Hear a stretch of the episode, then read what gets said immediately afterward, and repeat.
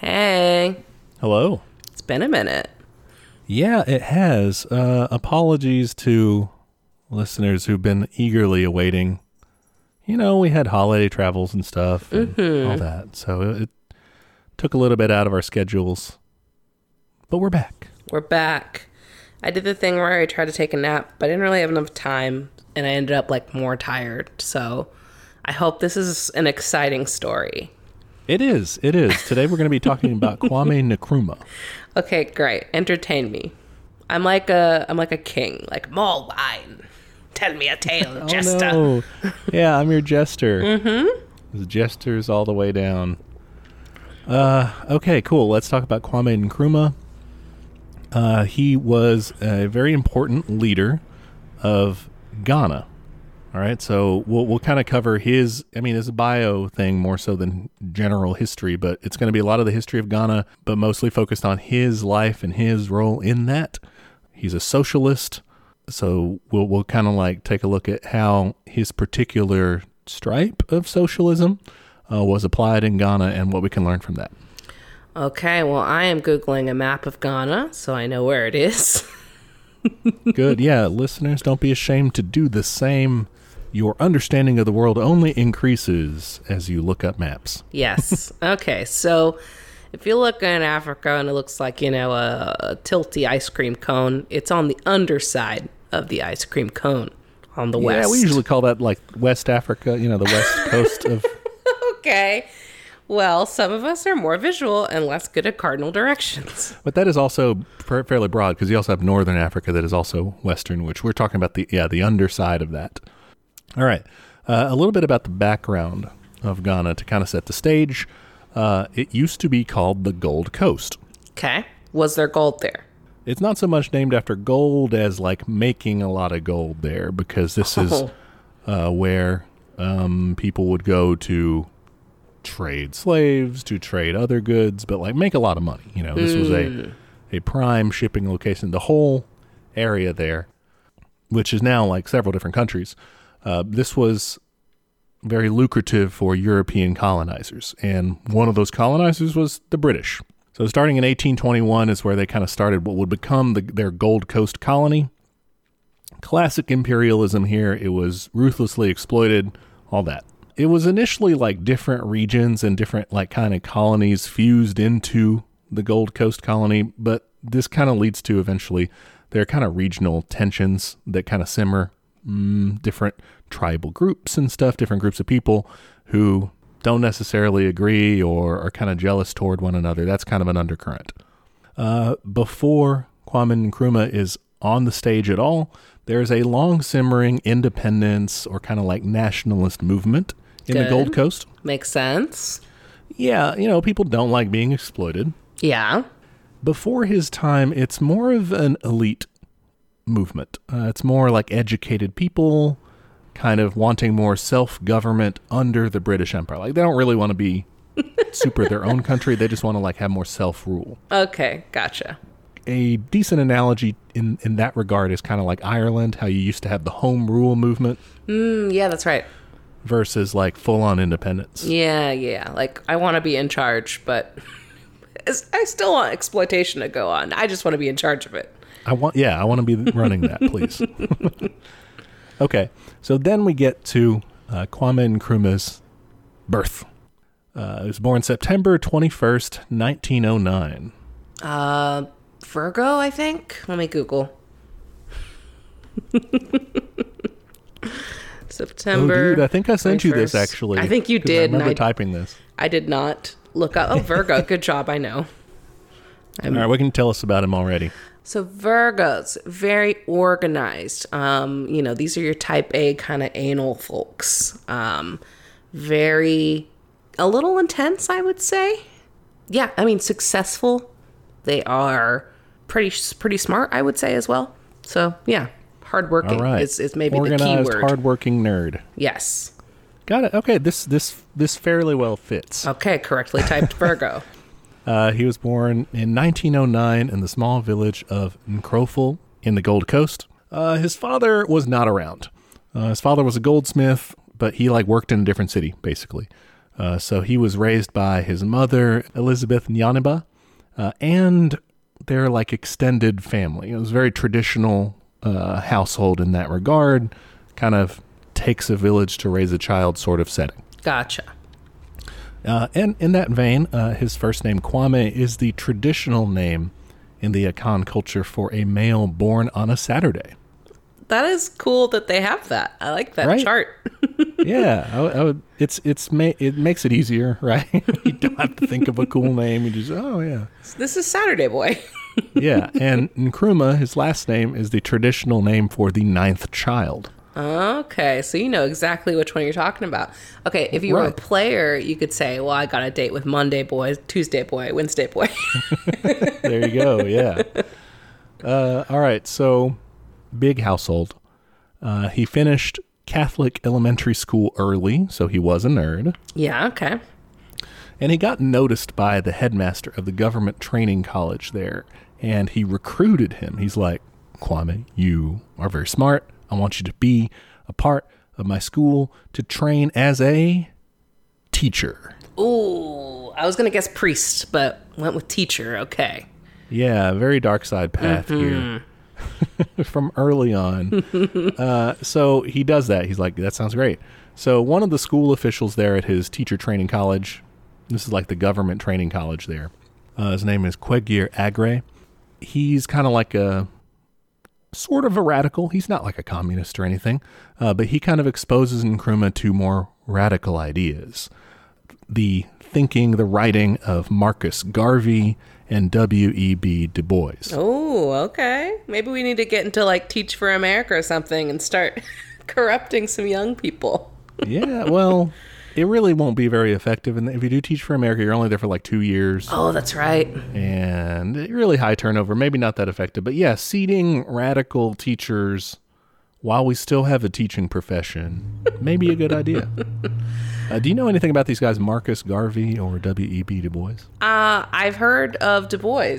Like, he was a very famous writer. That's all I know. I think there's some schools named after him, but that's all I know. Fair enough. So, listeners, you guys might be in the same boat. Let's just kind of give a quick intro blurb, I guess, to these guys. Du Bois was a Pan Africanist, a civil rights activist, a peace activist, a sociologist, and a historian uh, from the U.S. Do you know what Pan Africanist? What, what does that mean? I mean, is that kind of like you, you think Africa should, like, all the countries there should unite and, like, do their own thing? Yeah. Yeah. Okay, Good great. job. Yeah. Awesome. It's like Bolivar, but for Africa. Yeah, basically. Uh, let's all come together, and it's there's different degrees of it, of like just kind of cooperation versus like actual political union, you know. Yeah. But Du Bois pushed for full racial equality across the board uh, at a time. So his time was from 1868 to 1963. That's like how long he lived. All right, so he's you know in his 20s in like the 1880s. The, the what's traditionally known as the nadir of American race racial relations because it was like the height of Jim Crow. Yeah, yeah. This is a time when other black leaders like Booker T. Washington wanted to kind of settle for just like educational and economic opportunities, but leave, you know, pushing for full civil rights and that, leave that to the side. He was like, no, let's push for this. He campaigned for anti lynching legislation, uh, he campaigned against Jim Crow laws, and he was interesting because he, as a historian, as a sociologist, analyzed things and saw capitalism as the root cause of racism. Okay, love that. I mean, I don't love that, but I, Right. I like that he was aware of that. Right. No, he, he was aware of it. He wrote about it. He was a socialist. He actually was a member of the Socialist Party of America for a little bit. He later in his life became an outright communist. Nice. Uh, he organized and attended multiple Pan African congresses starting in 1919. These were like meetings that pushed for, you know, decolonizing Africa. Very cool. And it's at one of these, at the fifth Pan African Congress, that he would actually meet uh, Kwame Nkrumah, who he had had an influence on. okay, cool. Uh, the other guy, Marcus Garvey, uh, he's around in the same time period, 1887 to 1940. He's a little more controversial Okay. than Du Bois. Because he was a black nationalist in the U.S. and then later Jamaica when he got deported. he was very separatist. Um, so he was like anti integration. Uh, he thought that races should basically each have their own nation. He kind of saw America as like, well, the white people won this one. This is their nation. Wow, We need okay. to go get somewhere else, basically. Interesting. Okay. Yeah, he's kind of controversial because he was um, essentially like a racial purist. Yeah, but in the other way. Right, yeah. And he was even willing to like uh, sort of collaborate um, with like the Klan Woof. And just kind of say like, yeah, we're we're kind of working towards the, the same thing, you know, like we want separate nations for ourselves, which a lot of people are like, that's that's garbage, yo. Like, yeah, don't work them. that's that's intense. Maybe not. Yeah. So th- these were some of the some of the thoughts uh, that he was looking at with these uh, with these guys. Okay. He ends up in 1930 qualifying as a teacher. He holds a few teaching posts, and at some point even considers what you mentioned before, becoming a Jesuit priest. Mm. But he decides against it. He's like, no, nah, never mind. uh, in 1935, he decides, I'm going to go get higher education than I've got. I'm going to go abroad to America, and I'm going to study. I'm going to get an actual full on degree. He had like teacher certification, but like Gotcha. Gotcha. the next step. So he goes to attend Lincoln University, a historically black university. Is that like Lincoln, Nebraska, or a different Lincoln area? No, totally different area. Uh, this was in Pennsylvania. Okay. Yeah. Very different. Um, he gets a scholarship for like tuition, but he still has to like work as a dishwasher to kind of make ends meet. So he's got kind of like, you know, those sorts of working class experiences in that way, but that's more or less where that ends his working experience during college. Uh, in terms of blue collar work, he, in 1939, he gets his bachelor's in economics and sociology and gets a job as an assistant lecturer in philosophy. At that point, he enrolls in seminary What? uh, yeah, he gets a bachelor's in theology in 1942, top of his class, so. Dang. Big God nerd. And he also gets a master's in philosophy and education the next year. Okay. Is this is all still in the states? Uh, y- yes, Okay. I believe so at this point, because yeah, he's about to move. In 1945, uh, he enrolls in the London School of Economics. Mm, okay. going for a PhD in anthropology, but he does not complete it. He withdraws after one term. Kind of, he's kind of figuring out what he's going to even do. I mean, yeah, point. he's a professional student right now.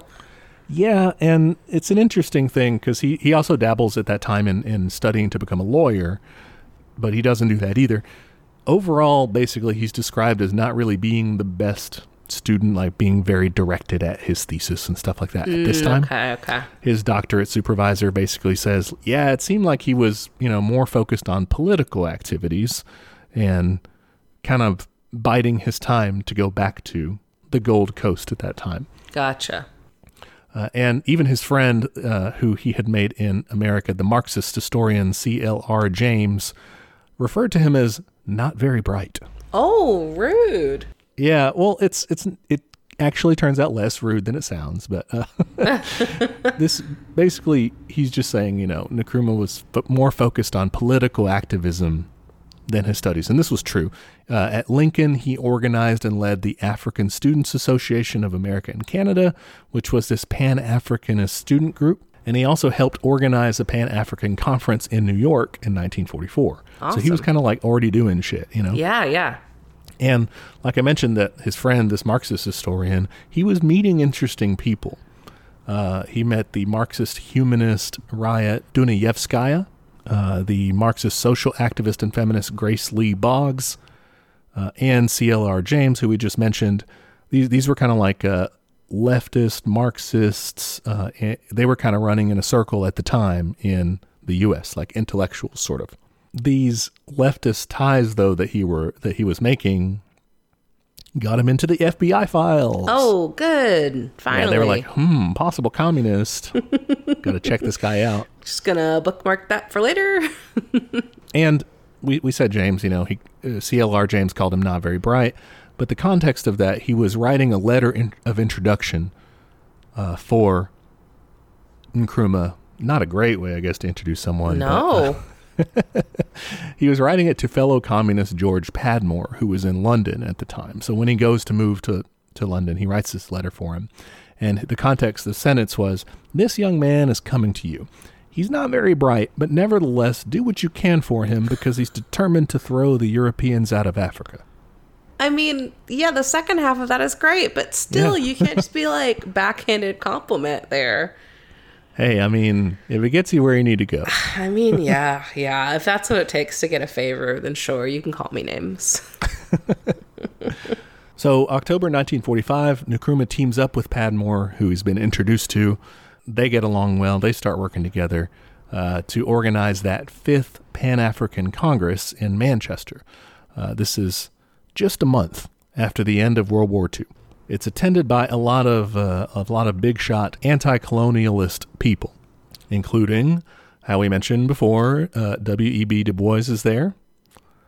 Uh, there's also Jomo Kenyatta, who would be the future kind of like founding father of Kenya. Uh, he's not like radical. I mean, he's he's pretty anti-communist, really, but um, he's you know uh, also anti-colonialist. I yeah, guess. yeah, I'll take that. Uh, some some other independence leader, Hastings Banda, who would later be the leader of Malawi. He would turn out to be pretty bad, but Mm, he was at the time anti-colonialist. Um, Okay. and Amy Ashwood Garvey, who was interesting. She was a Pan Africanist activist. She was Marcus Garvey's ex-wife, ah, okay. and she chaired the opening session, spoke about women's issues in regards to like the Pan Africanist, you know, Okay, overall cool. movement. Very cool. So yeah, they uh, made demands for decolonization. They condemned imperialism, racial discrimination. Uh, they were talking about all these things. They also set up something called the West African National Secretariat to uh, to basically keep the work going. You know, they were having their meeting, but they're like, "What are we going to do?" You know, action items after this. So that that was their job, and Nkrumah was made secretary of that. Wait, is secretariat just the position of secretary? Uh, yeah, so the secretariat is like the people who work for the secretary. Okay, okay. Within that, though, I think this is interesting. So their public work is, hey, we're going to promote Pan Africanism. Nkrumah and Padmore organized a secret socialist revolutionary kind of inner circle Oh, hell yeah. in the secretariat. It was called, creatively enough, the Circle. I mean, that makes it sound very mysterious and cool. Yeah, or like culty. I don't know. I mean, that too, I guess, you know. Can't have one without the other. so they were like actually coordinating with the Communist Party of Great Britain. Uh, their like big term goal was to one day create a union of African socialist republics, which sounds dope. Hell yeah. But it's it's it's pretty cool sounding. It does get them like watched by the State Department and Yeah. MI5. For sure. You know, potential communists. It sounds like they're past potential. They really were. Um, Wouldn't that suck if you were like part of the secretariat and like they didn't think you were cool enough to get invited? You're like, man, those guys always get together after work to like go hang out, and they've never invited me. like they don't think like you're not being communist enough. I guess. Yeah, and then like later, you know, decades later, you're just you're retired or something, and you find out about the circle. You're like, what the fuck? Mm-hmm. Like I could have helped, bro. Yeah. Well, you know, you want to be the kind of person they would approach for that. So- That's true.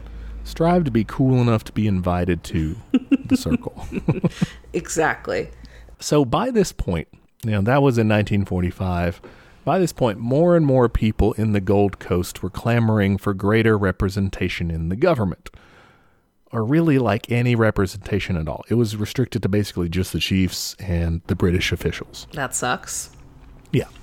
So in 1946, Britain relented and drew up a new constitution for the Gold Coast to give them a majority on the legislative council. So you would have like six automa- automatic members, British members, six of them nominated by the British governor, and then you'd have 18 uh, elected sort of members from the indigenous population. This is something I've never thought about before with like imperialism and colonialism. Imagine the audacity of creating a constitution for another country and being like, here you go. Here, this should serve you well. Yeah. Ugh, nasty. Look at all the great ideas for you. That's so gross. Because it's also like you're you're not good enough for our constitution, so we're making Oh, you you your your own. own, yeah, a shittier one. So they were going to have elections. Like I said, not Yeah. really, you know, universal suffrage or anything. Only that's only in like four cities, and the rest are kind of done by tribal councils of the chiefs. But this meant the formation of political parties. And the first one formed was the United Gold Coast Convention. These guys supported independence from the UK as quickly as possible. Great. They were, however, people with usual like like actual jobs who were the leaders of this party. Like they had to work all the you know, they were like Oh, lawyers okay, and gotcha, doctors, gotcha, gotcha. professionals. And they were like, We need a dude to run the party day to day. So we can like go do stuff. Okay. so we can go make money. Yeah. yeah. So they called up Nkrumah. Oh shit. Eh, th- these guys were pretty conservative. Okay, they they were n- certainly not socialists, but they you know again they wanted independence. And Nkrumah realized this was not like these were not his guys, right? They're not they're not ideological bed bedfellows here. But he figured I can do some good in the fight for independence, even if it's with these guys. Sure. right? Close enough. We'll take it. So he says, "Yeah, let's let's do this." Awesome. Of course, the British officials questioned him when he was leaving. They're like, "Oh, are you a communist?" You know, all this sort of stuff. Mm-hmm. But they do let him go. So, Can you answer yes to that and still go? Like, I don't know. I, I mean, I think he had enough plausible deniability to to just say no. uh, I feel like you I'm could not always be like, member." I was just reading about it. right? We can't. We've we're too far gone. But oh yeah, Dave and Dan know. yeah, they're they're aware. They've already written us up. We've probably got a very thin file. We don't have a. We do don't you think a- we have a file or not? I don't think so. But they don't really keep file files anymore. They just have like digital stuff, you know. I mean, I guess in that way, everyone has a file. True, we all have metadata, but you guys have one for listening to this. Um, Yay! so uh, Kwame Nkrumah becomes the general secretary of the UGCC when he gets back home in November of 1947, Cool. and he hits the ground running. He's like, "Yo." We need to establish branches of this party colony wide. We need to collect donations. And if people don't meet our demands, we should go on strike. Fuck yeah. the leaders of the UGCC are like, well, that's kind of a line, but yeah, we should campaign and stuff. That sounds kind of good, you know. I like the first half of that. and Nkrumah, I mean, he just he runs with it, you know. He he starts doing stuff. So in 1948, he addresses this group of around 63,000 World War II veterans who were upset. They were upset about not receiving pensions that they had been promised. wow, yeah, I'd be mad about that too. Yeah, and economic times at this point in the colony were pretty harsh. Uh, like the, the the prices of uh, crops and stuff were fluctuating a lot. This was throwing people out of work. It was it was a problem. And so he addresses this group, and then shortly thereafter, they go and march on the governor's residence Nice. to present a petition and say, hey, yo, pay us our pensions. It's February 28th, 1948. They get stopped by the colonial police, who, like the chief of police, tells his guys, like, open fire on them. Whoa. Okay. And initially, the commander of the chief of the police, like the guy under, right under him, says like mm-hmm. no way, and the guy like takes his gun and shoot it shoots at the protesters, and they just start opening fire on them. Okay. And they kill three of these veterans and wound like sixty more people. Wow. These are people that fucking fought in your war, and you're gonna kill them because you didn't pay them. Yeah, What the fuck? yeah. So this kicks off the Accra riots, where people, you know, pretty righteously, I think, Yeah. rise up across the Gold Coast for five days, you know, attacking people and businesses and stuff to express their outrage about this. And it leads the government to arrest the leadership of the UGCC, uh, the party that Nkrumah is leading. Real quick side note: you don't see a lot of like, I mean, you know, portrayals of of like African soldiers in World War II. You know, you, there's there's more movies out there than you can throw a fucking stick at or whatever the phrase is. I don't know. Shake a stick, whatever. Well, and and when you do, you know, when they when they say, "Hey, in this video game, we're going to include a person of color," you have all the reactionary gamer bros come out saying, "Oh, this is a World War II game. Be accurate," even though this is like a, a game where you can hop in planes and like dogfight in just completely unrealistic scenarios. You can like uh-huh. jump on top of the plane, all this bullshit. But they're like, oh no, a person of color in my World War II game that never happened. Yeah, like what are you talking about? Like it's It not like they were invented. War II. yeah. Wow. Incredible. So they arrest the leadership of the party. The, the, the popular term for this in Ghanaian history is the Big Six. These are like the founding fathers of Ghana, uh, which includes Nkrumah. Basically, they're like, mm, something popped off. We're suspecting you guys had something to do with this. Uh, and this starts Nkrumah's complicated tumble into the leadership of the Gold Coast uh, and the Gold Coast quick road to independence as the nation of Ghana. So we're going to try to keep it simple here because there's a lot of moving parts that could get weird. But Okay. boil it down. They're in jail, and this starts kind of a rift between Nkrumah and the rest of the Big Six, who basically blame him for them being there. Oh, like that was too far. yeah, they're like, "Come on, man! Like, why'd you Well, I mean, why'd what you the go and fuck did they want him to do? Like, That's okay. you know, that's what he says. The British exacerbate this rift. Uh oh. They're jailed for like a little while, and then they're they're let go. But they exacerbate it by doing kind of a commission and saying like, "Oh, this is this wasn't Nkrumah's fault. It was oh my him." god. and they invite the rest of the Big Six to a committee, the Coussey Committee, in 1949, to draft up a new, more representative constitution for the Gold Coast. Oh, but they left Nkrumah out, They leave him out of the group chat. Yeah, so it's the big five. yeah, it's the everybody but Nkrumah Oh, group chat. tragic. Um, by 1949, the rift between Nkrumah and the more conservative leadership had kind of grown. He becomes more popular just with like the masses uh, and more independent from them, kind of like his own brand. Yeah, I mean, you know, a riot was started. Like he has popular support in that way. Yeah, and, and he was deliberately cultivating that. He was more mass oriented, less elite oriented like they were. Uh, he started the youth wing of the party, which Hell quickly yeah. broke away from the party and said, because they were more radical. Fuck you know, yeah. and they were like, we want immediate self rule. So one of the differences by this point was that the UGCC was saying we want self rule as quickly as possible, which is pretty good. You know, That's not bad. but the youth wing was saying we want it now. Yeah, it does make the first one sound like, you know, when you get a chance, right? if you're not too busy. So they were, you know, very pro Nkrumah and urged him, form your own party, dude. Like, we like you. Like, Hell let's yeah. do this. Uh, and he does. June twelfth, 1949, he announced the creation of the Convention People's Party, the CPP. Okay, great. Love it. Man, I want to found a youth socialist party and then have them become too radical for me and kick me out. like, you old man, you don't know what's going on. Get out of here. Uh, um, it had some cool logo work. Its symbol was a red rooster, That's fucking rad. Here, let me Google this. CCP CPP. PP. Here we go. Oh shit, this looks like a sweet beer that I want to drink. Oh, yeah. Wouldn't that be a great beer? I think so.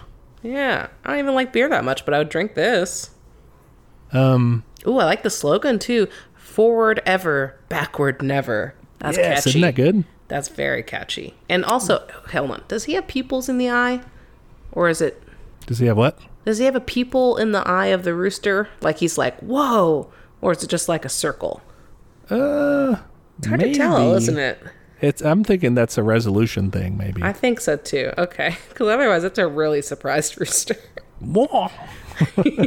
maybe. Who knows? Yeah. So they campaigned immediate self-government. They were explicitly like, like a mass party. That that was, you know, kind of the break between him and the UGCC. November 1949, the committee, the Everybody But Nkrumah Committee, reports its plans for a new constitution. Nkrumah says, This is not enough. We want immediate self government. We want a constituent assembly of the people to write the new constitution instead of Hell these British yeah. assholes doing it. That's what we want to do. So he launches in January 1950. Him and the CPP, they launch a campaign called Positive Action. Ooh, that sounds good. Yeah, it just it sounds nice. It just sounds like random acts of kindness or whatever. But what they were actually doing uh, was organizing labor unions to do a general strike. I mean, that's the kind of positive action that I like. Hell yeah. So they do that. Of course, violence erupts. It's unclear who started it in the sources, but I mean, you can guess, you know, I mean, who's yeah. always at the front lines. based on the fact that they shot into a crowd earlier, protesters, like, yeah, I'm, I think I have a pretty good guess. Right. Uh, the British end up arresting Nkrumah and other uh, party leaders of the new CPP and sentences them to three years in prison. Woof. Okay. That's in January 1950. So 1951 rolls around. This is when the new constitution goes into effect, which means new election. Is this the bullshit constitution? Well, it's the bullshit constitution, but it was more mean, better, but- democratic. Okay. Uh, basically, you had an 84 member legislative assembly, 38 of whom would be elected by the people, 37 from tribal councils, only six appointed by like basically businesses, uh, and three by the governor. I mean, wouldn't that be funny if like our congressman was like more transparent ab- about like, yeah, I'm, I Amazon represent senator. Shell or yeah, Yeah. exactly. the constituent from Amazon, please stand. Historically, that's been a good uh, insult to representatives and senators. Is like the Oh, that's gentleman right. from you know the general one from U.S. Steel or whatever. Yeah, yeah. But now they'd be like, oh, that's so cool. That's literally me. That's me. We're the same person. It was also the first to have universal suffrage instead of like these tribal council things. Mm, okay, cool, cool. I was about to ask if the universal suffrage included like women, but I'm like, it's 1950 something, probably. I actually did not figure that out. Uh, I know it later does, like when like in actual Ghana, but I'm not for sure at this time if it did. Okay, okay. Unclear. Yeah, probably honestly because I think Brit Britain already had women already had the franchise there. So Yeah, yeah. so probably. Seems, seems late in the game. But listeners, chime in, correct us if we're wrong. It's one of my favorite we things. We love that shit. So Nkrumah runs the party through his assistant, basically at times smuggling messages from prison written on toilet paper, Wow, okay. And actually runs for one of the seats in Congress. I love I love a jail time campaign. Yep, uh, the party runs all over the country. They appeal to the masses. Election day, they win in a landslide. Fuck yeah. 34 of the 38 elected seats go to the CPP, including Nkrumah's uh, prison campaign. He wins. Fuck yeah, man, that's that's impressive. The British kind of realize, oh, um, Oops. All right, they won. He won. Uh, we can't like just say no and keep him in prison. I guess that's going to cause some problems. So they let him go, Wow. and the governor asks him to form a government. Is this like when like in England like they do that with the prime minister like you got to form a government. Yeah, Is- yeah, is that's that- exactly what they're doing. He's basically becoming prime minister there. Gotcha. Gotcha. Terminology wise, he was actually called at first leader of government business. That's a cool name. yeah, uh, there was like a British, the, the British governor was also prime minister, but they cooperated really well. And the next year, he's like, hey, dude, Nkrumah, you take this. Like, you'll be it. That's fine. Gotcha. Gotcha. This was still, he, so Nkrumah was in charge, but he was in charge of the Gold Coast. It was still a British colony, but he's in the driver's seat. Great. he starts a five year plan, kind of modifies the British plan of, of colonial development, but tries to make it more Gold Coast focused. Builds and expands lots of roads and rail systems and harbors, um, installs modern and uh, water and sewage systems in most of the towns, expands housing, uh, builds and expands a lot of schools. Um, so yeah, he was he was kind of you know doing a lot of infrastructure stuff this is basically the path toward independence starting here. In 1954, they have a new general election because they're like, they the British improved the Constitution again. Uh, it's all directly elected. It's a bigger assembly.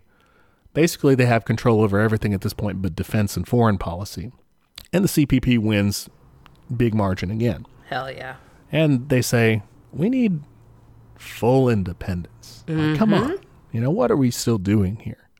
So the British say, okay, all right, fine. We're going to do one more election. 1956.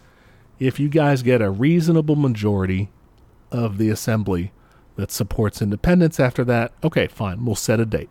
So the stakes are high. They have the election. Surprise, surprise. Who do you think wins?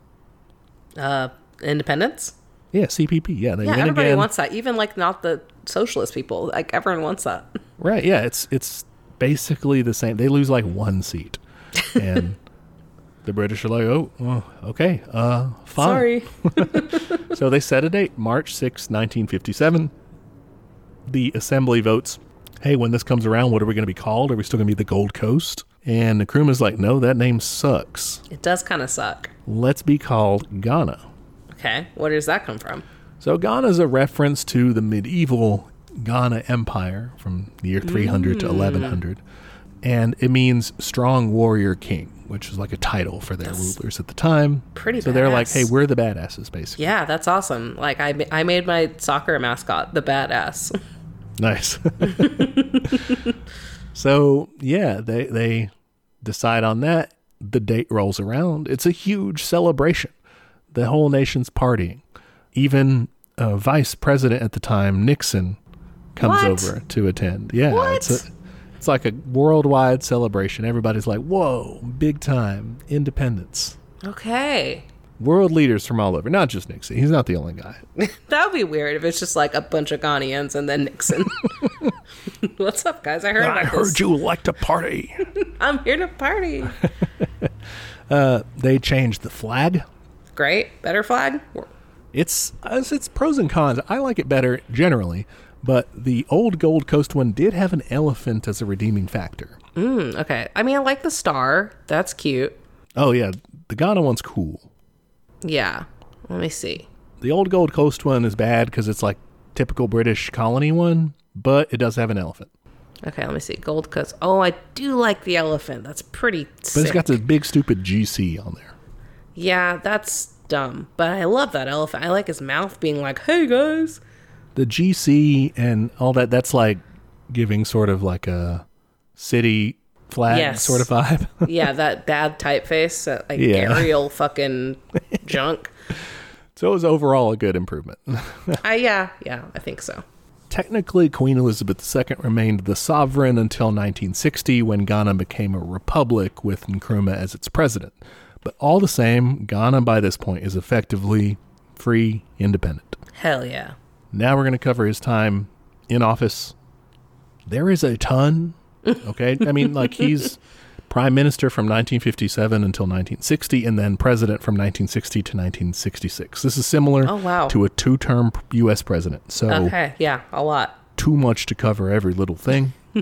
just the highlights. We're gonna go kind of thematically overall because there's just, you know just too much to to break down chronologically. It won't make sense. So, Yeah, yeah. I'll be like, then he did this, and then he did that, then he did this. right. Okay. All right. First, we'll start though with a personal life break. Personal life break. We really haven't addressed this at all so far. You know, he's just been this nerd. Yeah, yeah. Right? No, no romance, no friends. I mean, friends, I guess, but but work friends. Yeah. So it's time for a romance. There we go. Soap Uh, opera it- music. Nkrumah's like, you know, I'm getting lonely. I am 48. You know, I I like independence, but I think I'm ready for a partnership. So what he does, he does as any of us would. We send our friend over to Egypt to find a good Christian wife. Sorry, what? Yeah, he sends one of his friends over to Egypt. Can he you go wife go shopping?" Find me a wife. Okay. So his friend comes back with five options. Like what is what is that uh car or plane ride like? Like really it's like the bachelorette, I guess. Or the bachelor in this case. No, no, no. So he doesn't bring them all back. Oh, okay. I guess he brings, you know, binders full of women or something back. uh, brings back the report, whatever that is. Uh, and Nkrumah selects Fathia Halim Razik, a 25 year old bank worker and former teacher, uh, 23 years his junior. Yeah, a little young. He proposed. She accepted. Like right away, okay. And uh, yeah, yeah. Her mother was like, come on, like another daughter of mine is going to leave the country uh, for their husband or whatever. But she was like, no, he's cool. He's like a radical. Like Nasser is here. Like he'll be cool. Oh, okay. So she was in. Yeah. Uh, so she left, uh, you know, Egypt and came, flew over arrives on New Year's Eve, and that's when they get married. The day that they Wow. Actually meet. Is that like common there, maybe? It could have been. I mean, this Okay. is, st- you know, uh, you hear stories about this, I, anecdotally at least. I'm sure it's a regular practice in different cultures and stuff. Yeah, that's true. Uh, but that's what they do. They marry, they have three children. Um, yeah, Okay, great. that's really the only personal life break we have for Nkrumah. and did it differently than we would have, but hey, there you go. Yeah, I mean, he knew what he wanted and he got it. Uh, with some help from his friend. Good Yeah. friend there. A wingman, so A, a true wingman. All right. Let's start off with Nkrumah's ideology, because this, I think, will be kind of a guiding factor throughout. It's important to kind of understand what he's doing. So, we already mentioned that Nkrumah believes in Pan Africanism, right? And uniting Ghana with other African nations to stand in solidarity against capitalism and, in particular, against neo colonialism. Oh, yes, absolutely. Uh, his political thought overall is basically Marxism Leninism, but like as applied to the African situation. Yeah, makes sense. So this is later kind of termed Nkrumahism. He got his own ism. Yeah, it gets it's it's, but it's not like he sat down and said, "This is Nkrumahism." This yeah, it later is," right? people said. Yeah, it's kind of distilling his thought into that. I think Christinism would just be playing a lot of lazy video games. Greatism would just be reading about communism. Do you read too many YA fantasy novels and play cozy video games that aren't difficult? You may believe in Christinism. one of the ways that he writes about his political views is the ideology of a new Africa, independent and absolutely free from imperialism, organized on a continental scale, founded upon the conception of a one and united Africa, drawing strength from modern science and technology and from the traditional African belief that the free development of each is the condition for the free development of all. That sounds great. I'm pro. Yeah, it's got a lot of good elements to it, I think. It focuses on anti colonialism, on achieving independence. Like, this is primary, really, to building socialism, even. Uh, that's like the main thing. Get your independence, get your sovereignty, and then start doing and seeing kind of socialism as a as a part of that. Yeah, I mean even even his like first term is kind of the government leader or whatever, he immediately got to like strengthening their infrastructure and stuff, which I think is a good move if you are trying to move towards independence of like, all right, like let's make ourselves let's build ourselves up so that we're not left in the lurch. Yeah, I guess I wouldn't say that like one comes before the other. Even it's like these are intertwined. You know. Yes, yes, exactly. Yeah, and there is important, and it kind of is in that quote there. This traditional African humanist, Yeah, what's uh, that about? Communalist sort of egalitarianism. So, what he's saying, and this reminded me of Julius Nyerere's view of it, was that uh, Af- their particular African tribal culture in like the Ghana region uh, had these bad hierarchical elements to it. The, the tribes and the chiefs, you know, uh, that was not good, but did have good egalitarian elements to it as well uh, that were attacked by colonialism and and kind of stripped out and said, "Oh, you have to be alienated, you have to be atomized, you have to be just individual consumers and producers and stuff." And like Marx writes about how people are torn from their families and, and capitalism just grinds you into this machine, this cog, right? Yeah, Uh-huh. totally. And it sounds like the extended family unit was like quite important culturally. Yeah, so what he's saying is like not in a reactionary way of let's go back to that and have just the Chiefs run it again, but like let us borrow those elements from it. That's a part of our heritage, our culture, things that we understand together. But let's use like the good parts, you know? Totally, yeah. I like that a lot. And that's sort of an element that people like to distinguish is is that Nkrumah's or Nkrumahism maybe his ideas see reform as like a possibility in his particular region of Africa as a as a possible way to get to socialism, basically to kind of be able to reform back toward those, speci- you know, borrow those specific elements. So You're not having to wholly throw out the old society. Yeah, you can reference something and say, okay, this is what it could look like. Whereas here, we have to do a lot of like, well, let me explain everything, you know? yeah. It's also, though, not to say that he's like anti violence in any form or anything like that. He's he's a pragmatic. he started a riot, so Yeah, and even in the Pan African Congress and stuff like that, he was like, "Hey, one good way to achieve our independence is through like revolution." you guys thought about guns. yeah, so he's no pansy. Great. People consider one of the best works of theory written by him to be Neocolonialism: The Last Stage of Imperialism. All right. Um, is it a book or a pamphlet or can I read this thing? Uh, it is a book. Ugh, okay. It's published in 1965, I'm and yeah, sorry. it's okay. One of the reasons that I said uh, people say is because I've only read the intro. Okay, great. Um, that's actually all that I found on uh, Marxist.org, and I didn't really have the time to go dig up the whole thing. I felt, as I usually do about most intros, that it kind of boils most of it down. so- Hopefully, yeah.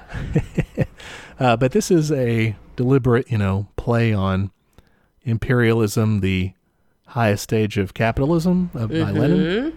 Okay, a little fanboy action. Love Yeah. it. A little TLDR about this book. Yeah, tell me about this book. Uh, again, about the intro, but Tell me about this book that neither of us have read.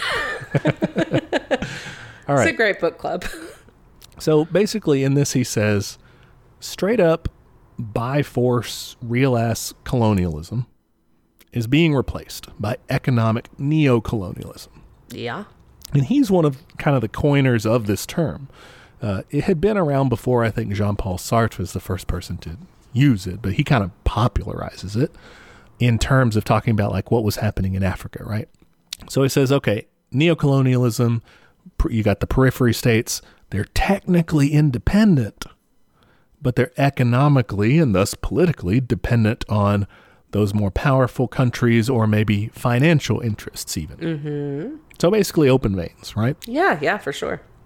Um, our top rating, most referenced book.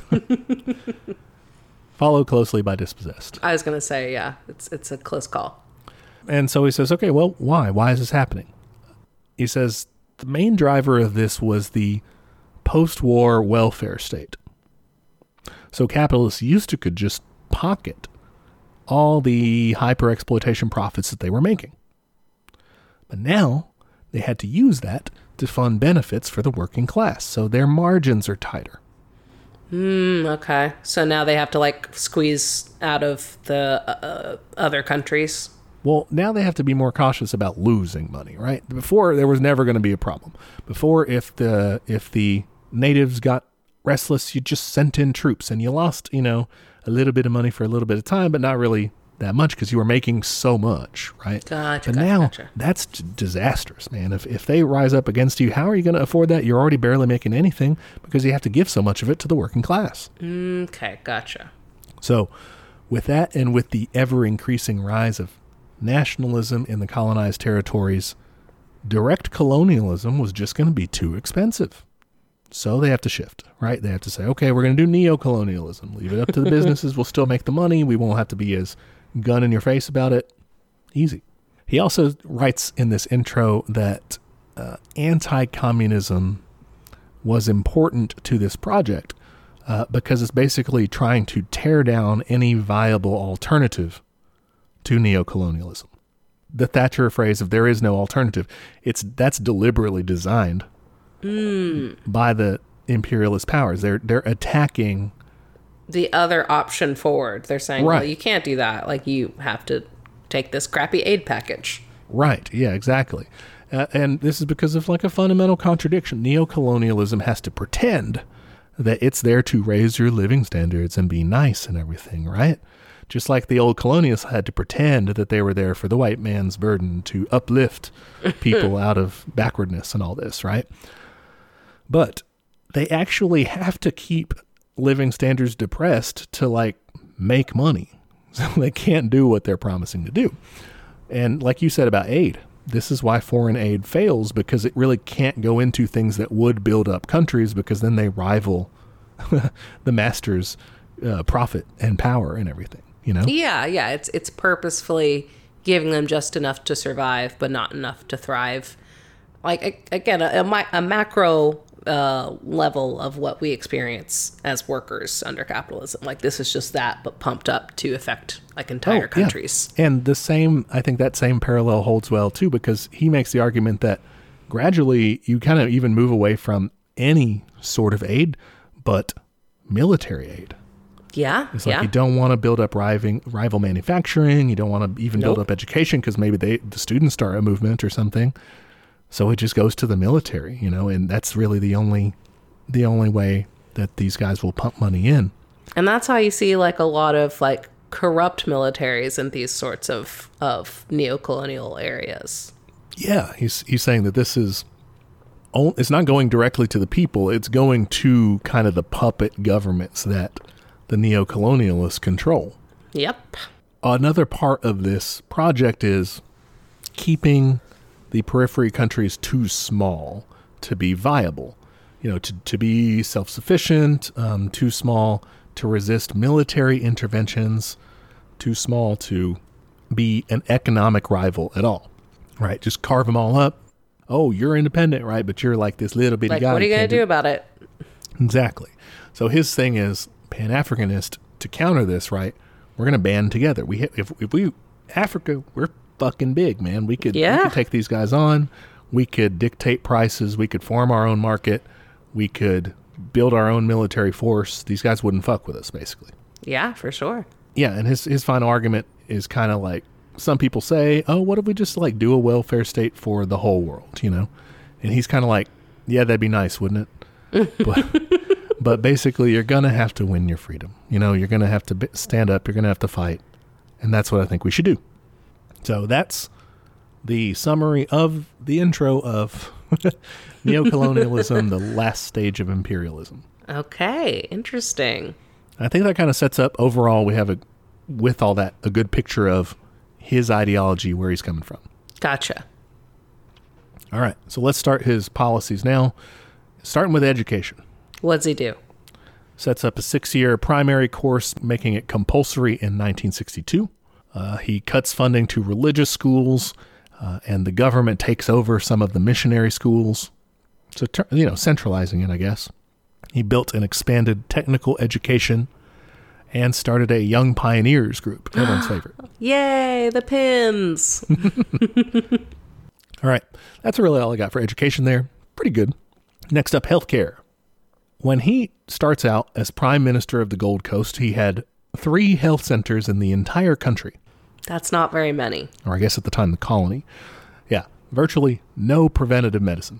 By 1960, they'd built 20 more health centers, and they were in the process of building 23 more. Wow, okay.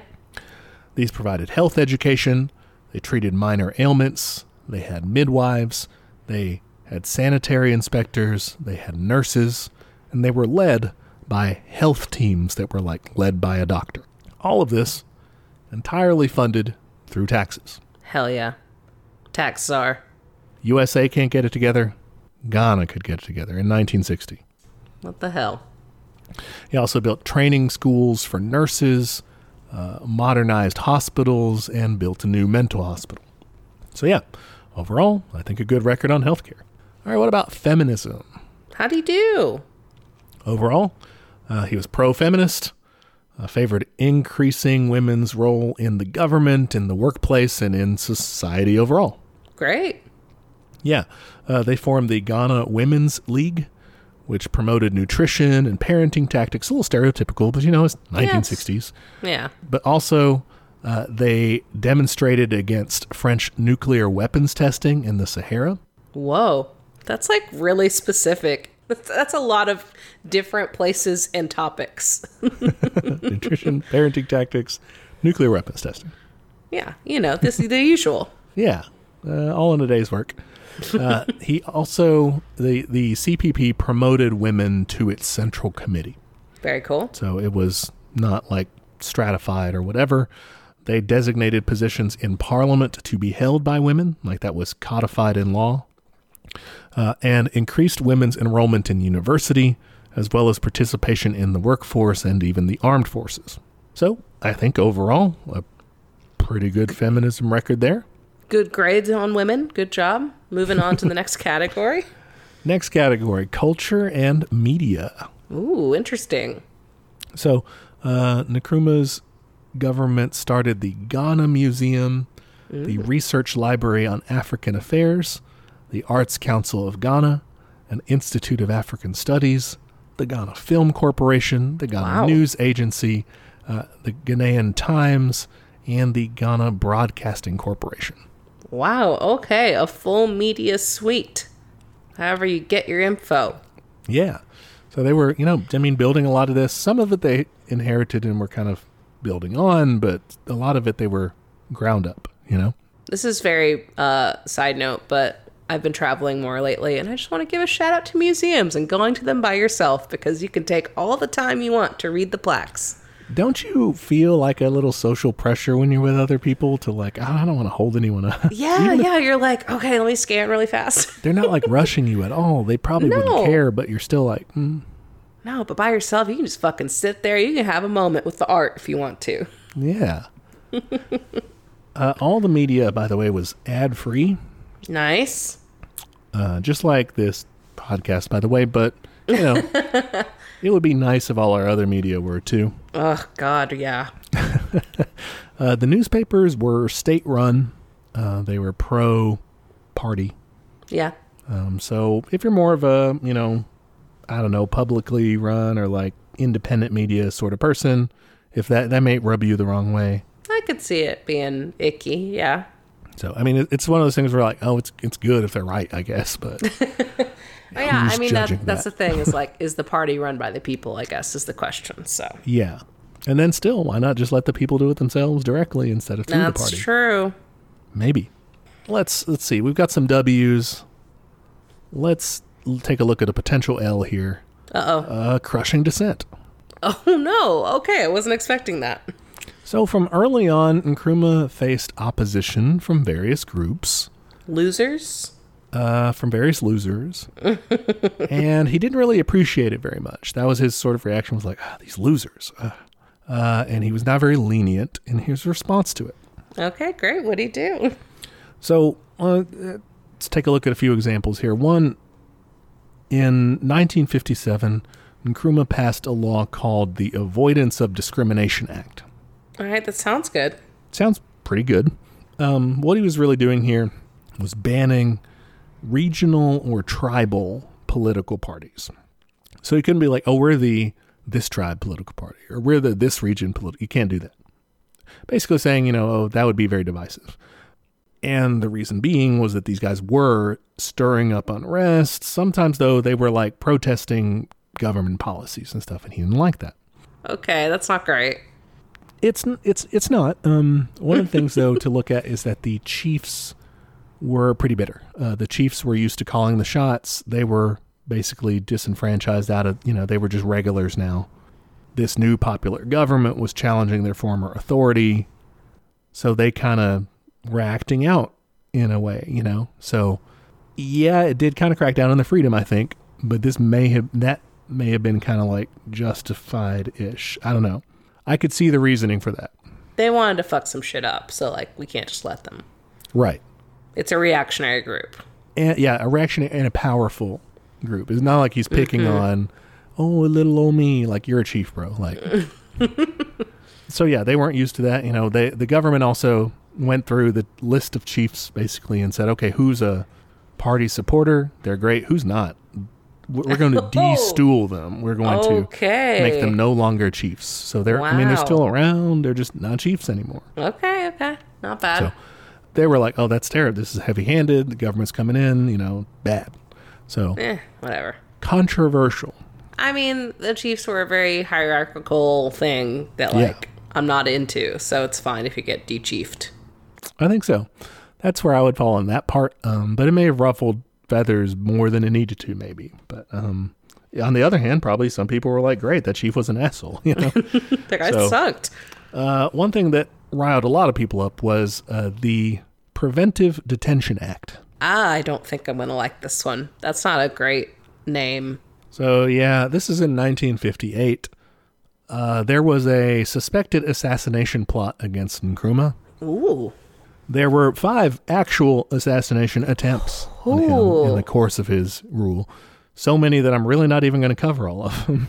Uh, yeah, how many did old, you know, US of A or the UK? Uh, any any familiar faces there?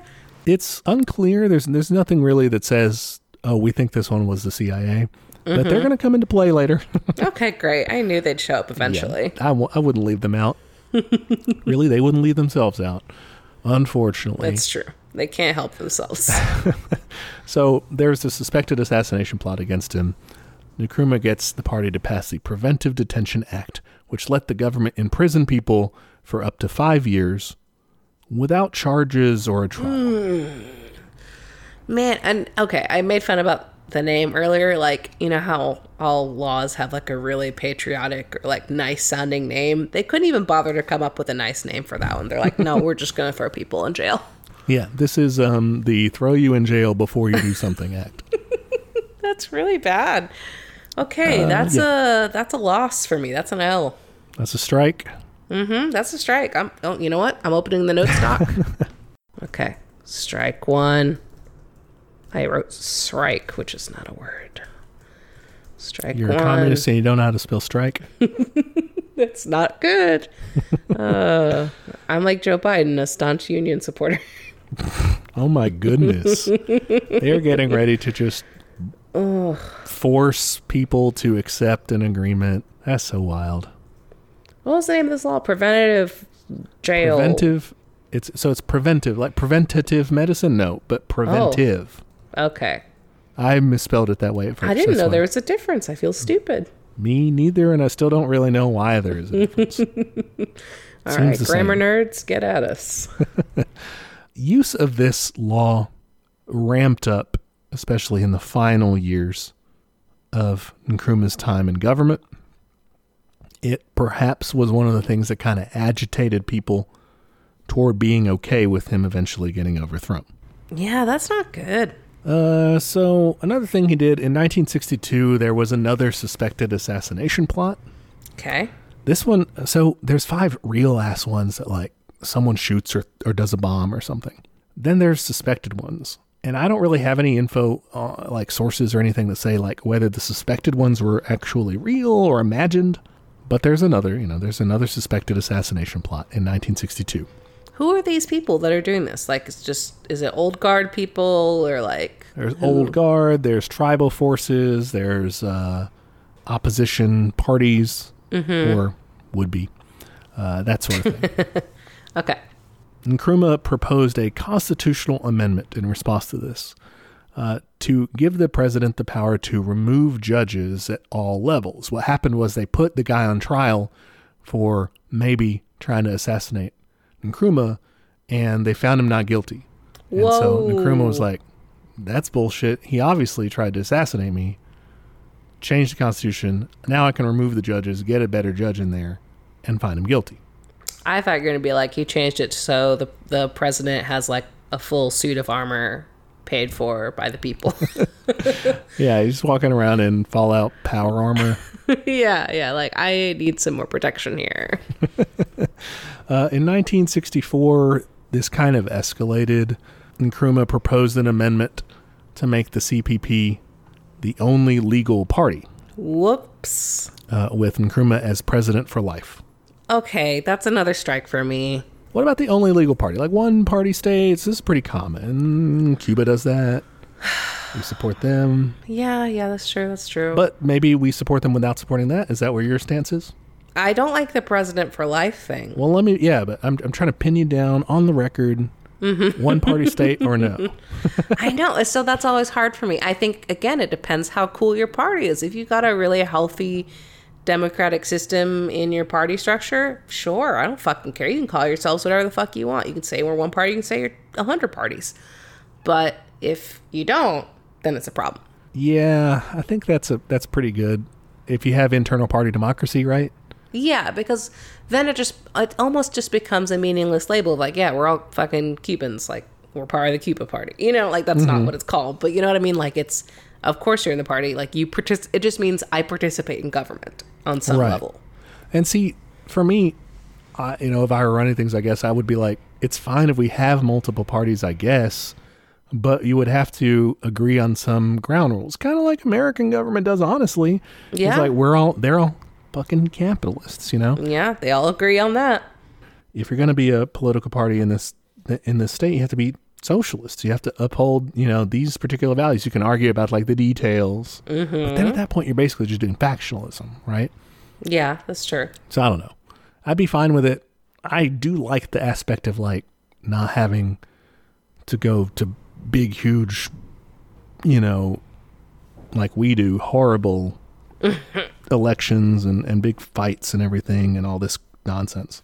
Uh, yeah, I, I think I'm a little more parliamentary in that, like, either, either one party or like 10 or something, you know? like, yeah, sure. okay. Like, we don't need to just, because two, I feel like, yeah, you're asking for some, some headaches. But like, I think I, I'm more interested, almost like in Vietnam, they have those, like, what are they called?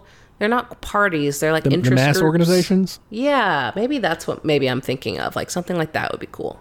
Because my, my thought with having multiple parties, or in this case, mass organizations, is like you get more voices in the room, you get more representation, you get see people being like, hey, we haven't thought about this thing, but like I'm very familiar with. Okay, so you're a mass orgs boy. All I right. think I am.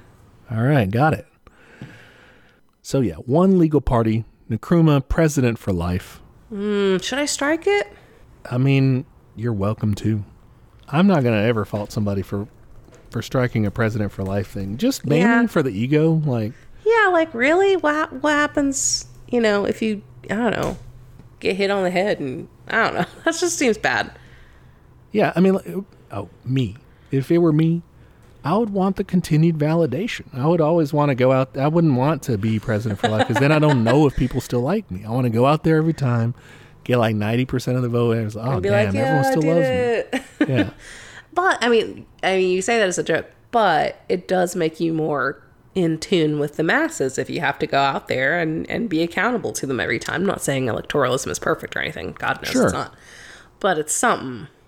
Whereas President for Life is like you could go full on evil and we won't fucking know. Yeah, I would agree with that. The vote on the referendum on this amendment uh, was 99.9% passed. Um, wow. I mean, maybe there, it was actually passed with a pretty high margin. Maybe even that margin, who technically knows, but that does look pretty suspicious. That is a little sus. That's a heaven question. Did Kwame Nkrumah's president for life amendment in Ghana actually? God's like, hold on, I actually have to Google this one because like no one ever asks this. Usually it's like more deep stuff than that. This is but the okay. first time that it's always either JFK or what's the meaning of life. But okay, let me look in the books for this one. There are two kinds of people in this room. Are you a JFK person or meaning of life? All right, we had some downsides there. It's fine, happens to everybody. That's okay. Next up, foreign policy. All right, foreign policy, we said his ideology, Pan Africanism. All right, so he supports international cooperation with other African nations. In December 1958, Ghana hosted the All African Peoples Conference, which was a meeting of heads of state, of social groups, political parties, labor unions, really any anti colonial groups throughout Africa. Uh, their goal was to work toward independence for colonized nations, to strengthen the already independent states, and to resist neocolonialism. They would meet two more times in 1960 and 1961. Okay, I'm glad he continued that work and wasn't just like, bye, suckers, I got my independence. See you later. right. Yeah. He was really about that, like spreading that throughout Africa. November 1959, they hosted the All African Trade Union Federation to kind of coordinate labor movements throughout Africa. April 1960, they hosted the Positive Action and Security in Africa Conference. Uh, this was to coordinate about a few uh, pressing matters in 1960, which was the Algerian War of Independence, where they were fighting for their freedom from France. Also, what to do about apartheid South Africa. I was about to ask, yeah. And again, that uh, nuclear weapons testing by France in the Sahara. Damn, France, can you chill with those, please? Yeah, no, people like to think, oh, progressive France over here, they're very Mm-hmm. nice. They have baguettes. They're they're peaceful people. They are a nuclear state still. Oh gosh, still Yeah, they still have nuclear weapons. Jesus. Okay. I don't think they intend to do anything with them, but you know, a relic of when they once, you know, did. They were bad boys. Yeah. Uh, November 1958. I put that in the wrong chronological order. I guess I should have put that before. That's fine. We're jumping around. It's by category. Yeah, it is in the correct theme. So Ghana teamed up with Guinea to create the Union of African States, which Ooh, was okay. a uh, yeah, it was a regional organization intended to eventually develop a common currency and a unified foreign policy. Wow. Okay. So like a, a Euro, like an EU, but for Africa. Yeah, sort of. It was cool. open to all other independent African states. It did not go as far as it, you know, was dreaming of. Um, they, they never do develop a common currency. They never do develop a unified foreign policy. Only Mali joins in 1961. So it's really, you know, does it really doesn't amount to what they were dreaming of. Well, dang. Hey, I mean, they're making these. I mean, the the trade organization and this. Any fuckery happening? Because that seems like some stuff that some people wouldn't like. What do you mean? I don't know. Seems like maybe like some bad guys would be like, we gotta stop this. Oh, they're already like not liking this. Um, the British were already by 1961 talking with the U.S. about different ways they could destabilize slash maybe do a coup. Yeah. Okay. That's already happening in the background. Okay. I just figured you're going after trade, which we discussed is an important element of neocolonialism. So yeah. Yep, rest assured, yeah, your nefarious actors, they are definitely lurking in the shadows. All right. They're around. Yeah, the CIA had a um, operation, like a station, ha- like a headquarters, I guess, you know, a, a station in Accra, the capital of, of Ghana. Another thing that Nkrumah did was form what was called the Casablanca Group. It's just a movie club. They watch Casablanca Yeah, they every. just, we love this movie. we like getting on planes dramatically. We like piano players. Here's looking at you, kid. yeah. Have you ever seen this movie? I think I did long. I saw it like in a high school film class. Uh, I don't remember it. I was kind of dicking around, I think, and stuff. I've never seen it. it's fine. I didn't. I don't think I liked it that much because I don't remember it. I want to watch it at some point. It's one of those things, you know, Citizen Kane or something. You got to watch. Yeah, it, yeah. Citizen Kane was actually pretty good, if I recall. I didn't like Citizen Kane, but oh, okay, okay. I mean, it is about just like a rich taste. dude. Yeah, all right. So Casablanca Group, it was Ghana, Guinea, and Mali, as we mentioned before, those three friends. Uh, but you also had Algeria, Egypt, Libya, Morocco, an, al- an alliance of nations with kind of broad spectrum left wing leaders who were Pan Africanists. So this is a different group than the other one. Yes, yeah, this is Okay, a okay. broader group than that. Uh, they wanted to form their goal, their end goal was to form a supranational, like an above the Oh. national level, pan African kind of authority to fight colonialism. So, like you were saying, an EU, that that's sort of a thing. Okay, cool. Um, in 1963, they united with another group of nations. They were also sort of Pan Africanist, but they were less about like really joining. They were less about that super supranational thing, and they were more like let's keep our own countries, but let's team up. They were called the Monrovia Group. But anyway, they they allied together. They combined to form the Organization of African Unity, the OAU. Uh, this encouraged political and economic integration to eradicate neocolonialism from Africa. Yeah, that sounds good. I'm pro. Yeah, no, it's interesting because it does have these really good goals. They do some coordinating with each other about various issues, but they don't really have any power behind them. They don't have any sort of military force, any sort of binding on the different nations. So anything they talk about is really just talk. It doesn't actually, you know, play out. It's a lot less effective, I guess, than they thought it might be. Yeah. Okay. But it's kind of cool. Interesting.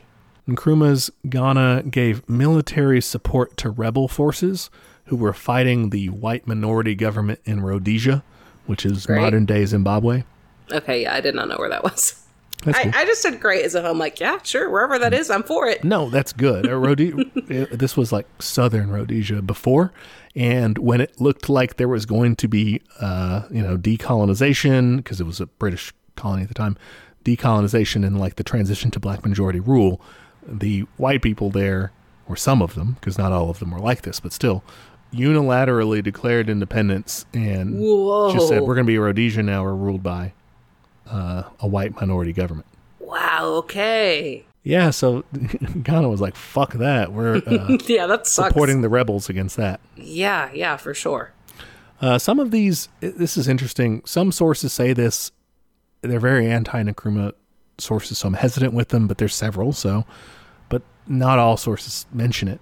That um, some of the training involved in in, the, in these forces and everything might have had like help from China or coordination with China or like secret um, like Chinese camps that were helping train them or something. This may have been an element of it. From my perspective, that makes it a little more badass. But Yeah, I that sounds think cool. it, I suspect it of being an anti-communist smear, but I don't uh-huh. know. So I mean, like, it doesn't matter. Like, they're doing a good thing, so I Right. don't care. so whatever. Okay. maybe it's false, maybe it's not. Ultimately, I guess that leads to the next thing is that his foreign policy was pretty pro-communist. Yeah, sounds like it. He toured Eastern Europe, the Soviet Union, the People's Republic of China, proclaimed solidarity with them. Uh, he was awarded the Lenin Peace Prize in 1962. That's always a good list. Yeah. If that were still around, I would obviously be campaigning for it. But Nonstop. yeah. Give us the Lenin Peace Prize in your hearts, please. Yeah. Make us a fake trophy or a pin, even better. You oh, know, a I love pin. pin. Yeah. So that's foreign policy. Now, time for economics. What'd he do? So Nkrumah's plan was for rapid industrialization. We want to escape the dependence on neocolonial powers, build up the country fast. He did like year plans, you know. Sometimes it was 10, sometimes it was 7. The year number kind of changes, but yeah, classic socialist state sort Yeah, of yeah. do a year. Planned economy. Yeah. The goal was to develop manufacturing, create public corporations, state enterprises, whatever, to get it done. Uh, one part of this was rent control. I thought this was kind of a popular measure, was that tenant farmers had to rent their land um, from the chieftains and everything. So they capped, you know, the rent. They were like, you can't fucking gouge these guys anymore. It's not Good. I don't think it's full on your favorite thing, land reform. That probably It's would have been not. a better step, honestly. But uh, it was an improvement, you know. I mean, hey, I'd love some rent capping in the States right now. That'd be great. Almost every everyone who isn't a landlord agrees with you, I think. mm-hmm. Or a bootlicker.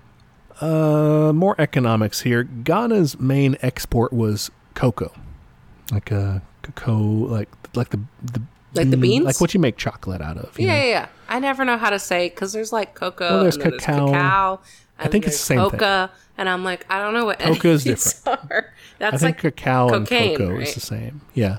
yeah, okay. So that was its main export, and Nkrumah was able to double the production of that, which was great. They raked in a lot of money. Prices were really high in the 50s and the early 60s. Things were great. Instead of like letting the farmers keep that profit, the government just sort of taxed that away to use on things they were spending it on, which was great for like spending on things. Uh, pretty bad for like keeping the farmers support. They were kind of upset. Yeah, They were one of the main groups that, that brought Nkrumah to power in the first place. Oh, that sucks. But I I bet they like did their trade deals improve though because they weren't like were they able to manufacture stuff I guess too like and, and like because with with like chocolate and like coffee and those other kinds of goods usually like the raw goods are sent somewhere else for processing and they make way more of the money. So the industrializing part was still growing. Okay. It really Okay. was still like the economy, even to the end of his time in government, is still really largely focused on export of cocoa. It doesn't quite get to the level he's trying to aim it at. Uh, but but he's aiming for it. The other downside to this is that those prices that are rake, that are raking in and everything, they're not going to last. Uh, in 1964, world cocoa prices started to drop severely, like a fifth of what they were before. Oh shit. Okay. Like basically tanking their finances at a time when they really didn't need that to be happening. That'll come into play later when they're trying to deal with this next section, which is about energy. Ooh. Okay. All right, so the big, the centerpiece of Nkrumah's economic program was to build the Akosombo Dam on the Volta River. Uh, it was going to provide water for irrigation, and it was going to be a hydroelectric dam that would produce, you know, enough to electrify the country and to industrialize it. Hell yeah. All right. I remember uh, Lenin said, you know, communism is uh, the the Soviets plus electrification. You know, that's that's What is that a thing? this was one of Lenin's things initially when they were in in you know, I mean, just taking power and everything. They're like one of the we have to electrify the country. This is our main goal. Is basically saying It's like, Interesting. uh, we've got to do this to basically to be legitimate to to to win the people. It's a huge goal of Nkrumah's to modernize his country, to industrialize it, to be able to fight back against the neocolonial powers. The most important part of this was going to be a building a new aluminum industry. Aluminum at the time, like now, we're like, okay, big deal, aluminum, who cares? but that was like the wonder metal at the time. It was like gonna make you a ton of money if you could build an aluminum industry, be your economic engine. So what he'd have to do is build new plants. Building aluminum is actually a two-step process. So you got to get bauxite. You can dig this shit out the ground, bauxite. Okay. And then Not you a got to refine that bauxite ore into alumina. And then you got to smelt that alumina into aluminum, or as the British say, alu- aluminium. Aluminium. So two steps: bauxite to alumina, and then alumina to aluminum. You get this. You have an aluminum industry. You go out and you make your money, Great. right? The only problem here was funding. Uh oh. All right, uh, this was going to be pretty expensive to do. Build the dam, build these factories, Yeah, that does sound like a lot. Lots of money, lots of technical expertise that they don't have. How are we going to do it? So, me, you know, how do they say nowadays? You know, me personally, I would have gone maybe to the Soviet Union, see if they had a good deal for me. But this is not what Nkrumah does. Uh oh. What does he do? He goes to the United States. That's like the last person you want to go to. Yeah, um, this was formerly a British project. Okay. And he's kind of taking it over and saying, this is a great idea. This is going to be the way we do it. And I don't really know why he doesn't approach the Soviets. Yeah, he's friends with them. The, the way he approaches the United States is actually sort of by accident.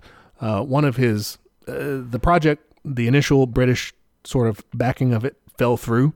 Uh, the British did no longer really wanted to have anything to do with expensive projects in their former colonies because of the Suez crisis in 1956, where they, they basically invaded Egypt to because Egypt was nationalizing the Suez Canal. Ah, okay. They had to back down from that. So that loss was just like, fuck it, we're not doing it anymore. But his uh, one of his government ministers was traveling in the United States to give a speech. I, I want to say he was just like on a speaking tour or something. Uh, he gets discriminated against in some Delaware Howard Johnsons, and goes to the press to talk about it afterward.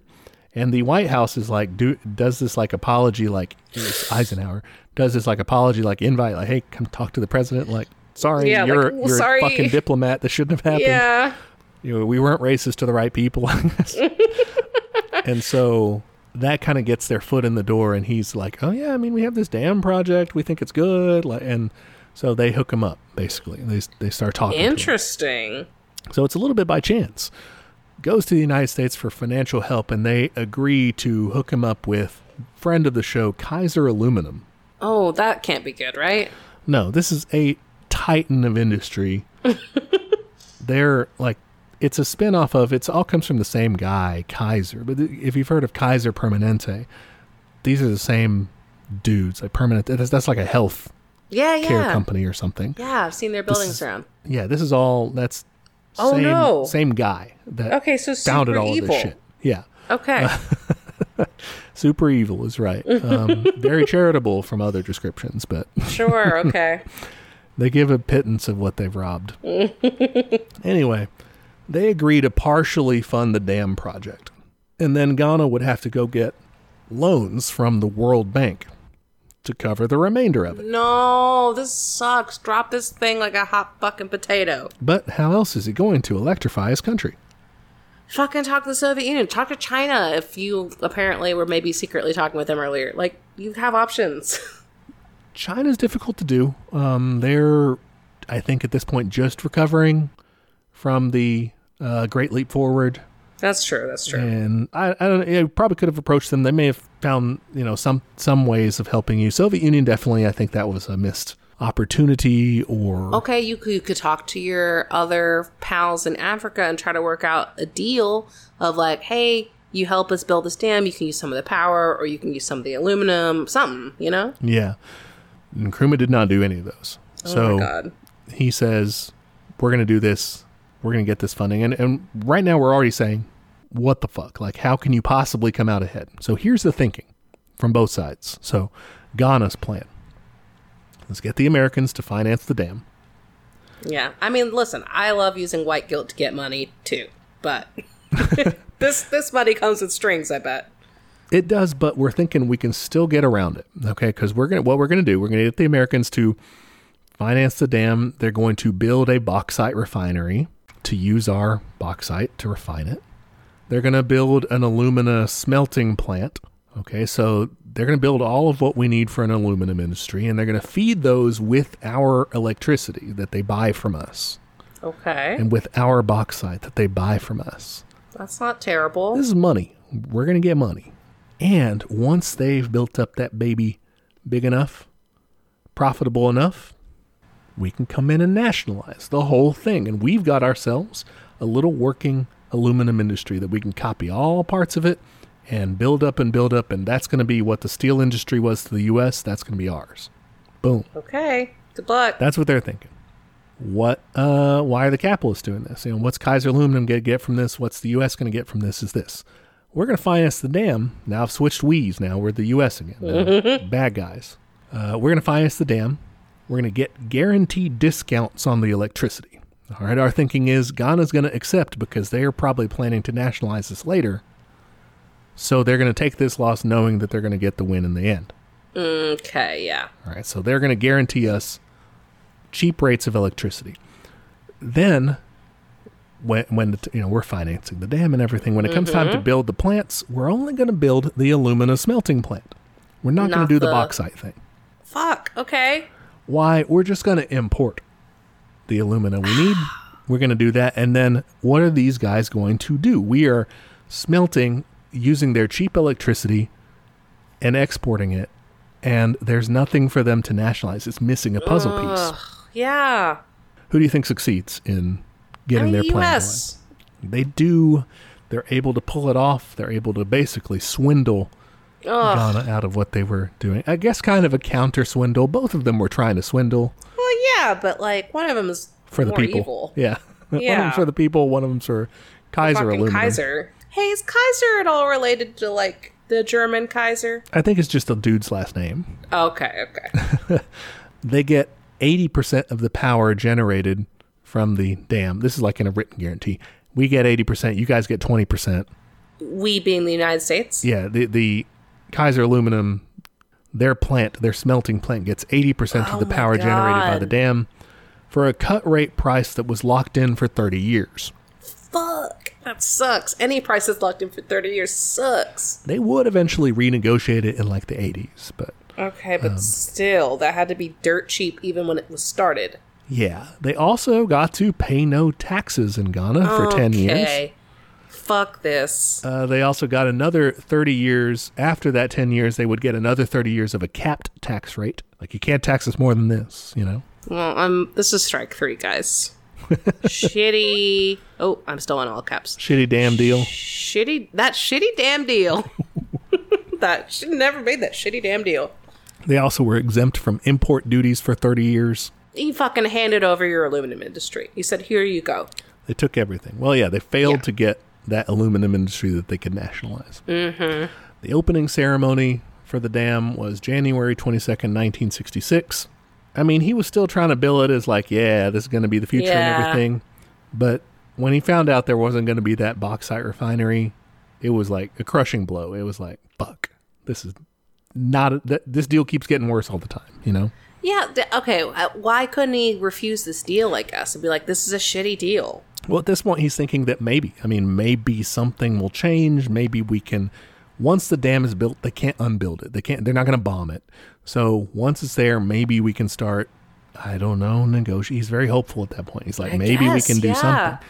Maybe we can find something to pull on them to get them to, to get this to be ours, you know? I think he was desperate I think so. like a kind of a sunk cost almost. One last thing to kind of cover before we get into the the decline is corruption, and it kind of feeds into this. Uh-oh. Is that uh, with this rush to rapidly industrialize, as the dams getting built and and they're starting to say, hey, we're going to be electrified, we're going to have all this.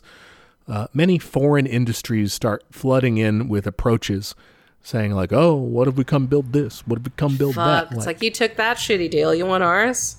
Right, and the easiest way to get through um, to the like the finance ministers and, and people with power was basically just to bribe them, Wow. which they okay. did in huge numbers.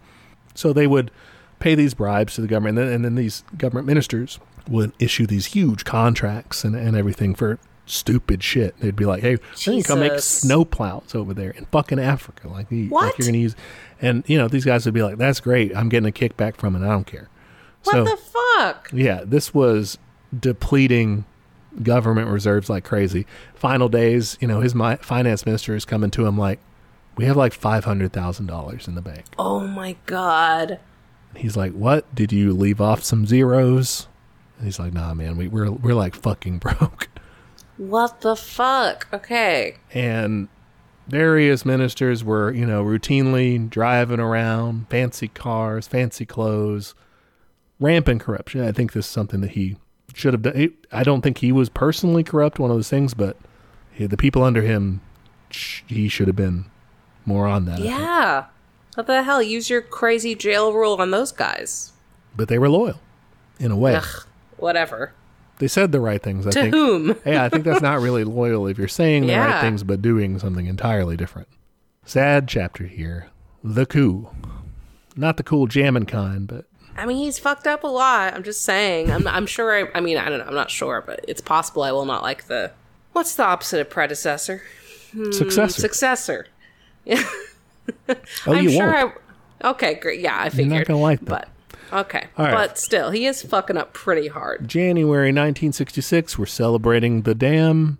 February 1966, we're going to visit North Vietnam. Oh, We're going to okay. stop in China real quick and then go to North Vietnam. While he's gone on this trip, the military, the cops, uh, and technocrats within the government are going to lead a coup against him. Wow, looks like all my least favorite people. All right. what are the factors of this? One, economic problems in the country. So there's lots of debt caused by the dam, that whole fiasco. There's corruption, like we said. There's also shortages of things.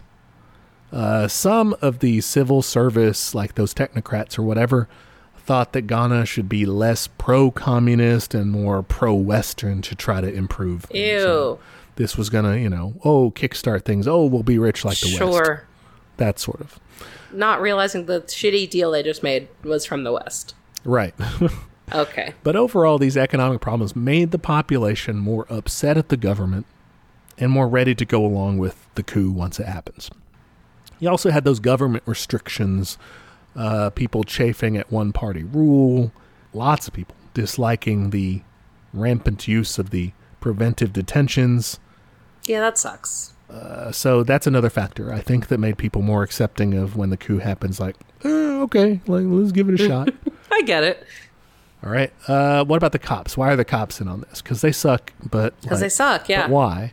Uh, so one uh, stems from an assassination attempt. Oh, So okay. a cop tried to assassinate Nkrumah in 1964. Mm-hmm. Uh, he shot and killed his bodyguard instead, Ooh. and this led Nkrumah to disarm the cops. Whoa. Uh, he also got Parliament to give him the power to hire and fire police officers as he saw fit. wow. Individually. Yeah. that was a big kind of line he crossed, I guess, with them. Another one that I had to find kind of like deep deeper in there, but it was a funny find, is that the police commissioner and his second in command had been accused of diamond smuggling. and they were rumored to like once Nkrumah got back, he was gonna arrest him. Just so happens they do a coup while he's gone. Oh my gosh! It's like, uh, just kidding. No more investigation there, obviously. yeah, that's funny. Uh, all right, what about the military? Why are they in on this? Uh, Nkrumah was increasingly favoring his own personal guard regiment, like his own bodyguard sort of thing. I mean, he get almost assassinated like five times. So. Yeah, so he's continuously beefing these guys up. He's paying them more attention than the military.